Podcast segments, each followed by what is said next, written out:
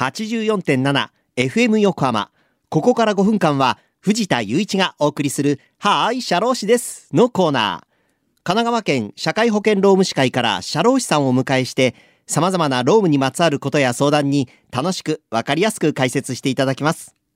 8月の社労士さんは横浜西支部富永博さんです。富永さん、今週もよろしくお願いします。よろしくお願いします。はい、最終週になりますね。お願いします。さあ、えー今月は年金にまつわるお話を伺ってきました。で、最終回となる今日は年金定期便についてのお話です。この年金定期便ですが、毎年確か届くものでしたよね。そうですね。これは、えー年金制度の被保険者、はい。それと60歳以降でも直近1年間に被保険者期間がある方に、その人の年金額とか保険料等の状況をお知らせするもので、毎年誕生日の月に送られてきます。はい。私もなんか馴染みがありますね。なんか、はがきのイメージが強いですけど、年金定期便には種類があるんですか？はい、えー年金定期便種類がありまして、はがきとまた節目の年齢の時は封書と2種類あります。はい。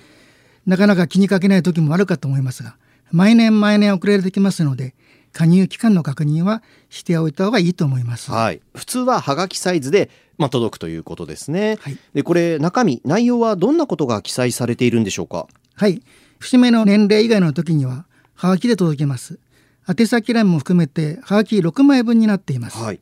内容ですが、年金定期便の作成日というのは誕生日の前日の2ヶ月前、それから作成日の2ヶ月前の状態が記録されています。はい。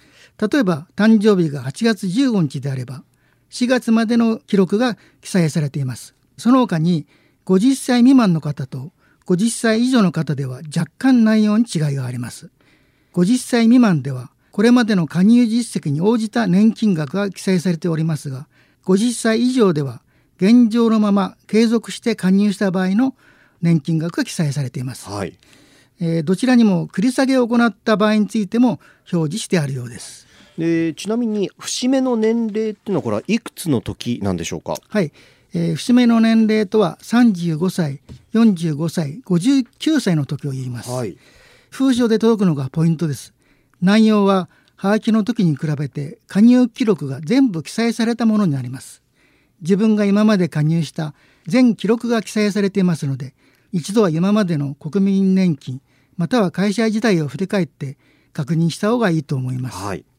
また35歳45歳の時に届く年金定期便はこれまでの加入実績に応じた年金額が記載されていますが59歳の時に届く年金定期便は老齢年金の見込み額が記載されています。はい。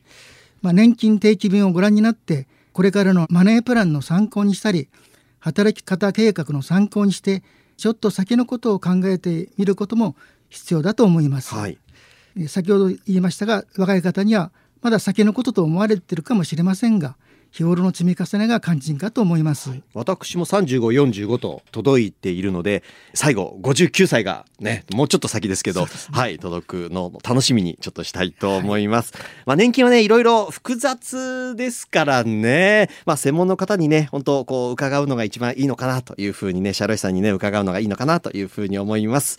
それでは富永さん最後にお伝えしたいことありましたらメッセージお願いします。はい、えー4回にわたって年金のトピックスをお話ししてきましたが主に説明してきました老齢年金のほかに障害年金とか遺族年金等があります。はいそれぞれ国民年金厚生年金に加入している方についていろいろな要件がありますが要件を満たせばもらうことができますもし何かお困りのことがありましたら神奈川県社会保険労務士会年金相談センターにお問い合わせをいただくかまたはお近くの社労士にお声掛けしていただければと思いますはい。身近なね、社労士さんにぜひ、えー連絡というか相談をしてみてはいかがでしょうか。はい。ということで、リスナーの皆さん、いかがだったでしょうか？はい、社労士です。では、皆さんからのメールもお待ちしています。社労士さんに聞いてみたいことや、このコーナーへの感想もお待ちしています。メールアドレスは、社労士アットマーク、fm 横浜 .jp、社労士アットマーク、fm 横浜 .jp まで、また、この番組のポッドキャストもアップされています。FM 横浜のポッドキャストのページや、神奈川県社会保険労務士会のホームページから飛べますので、ぜひ聞いてみてください。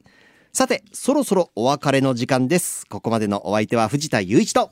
富永博でした。はい、富永さん1ヶ月ありがとうございましたあ。りがとうございました。この後は再び、浅見ルナさんのサンデーグッドバイブスでお楽しみください。それでは、はーい、シャロー氏です。また来週の日曜日午後2時30分にお会いしましょう。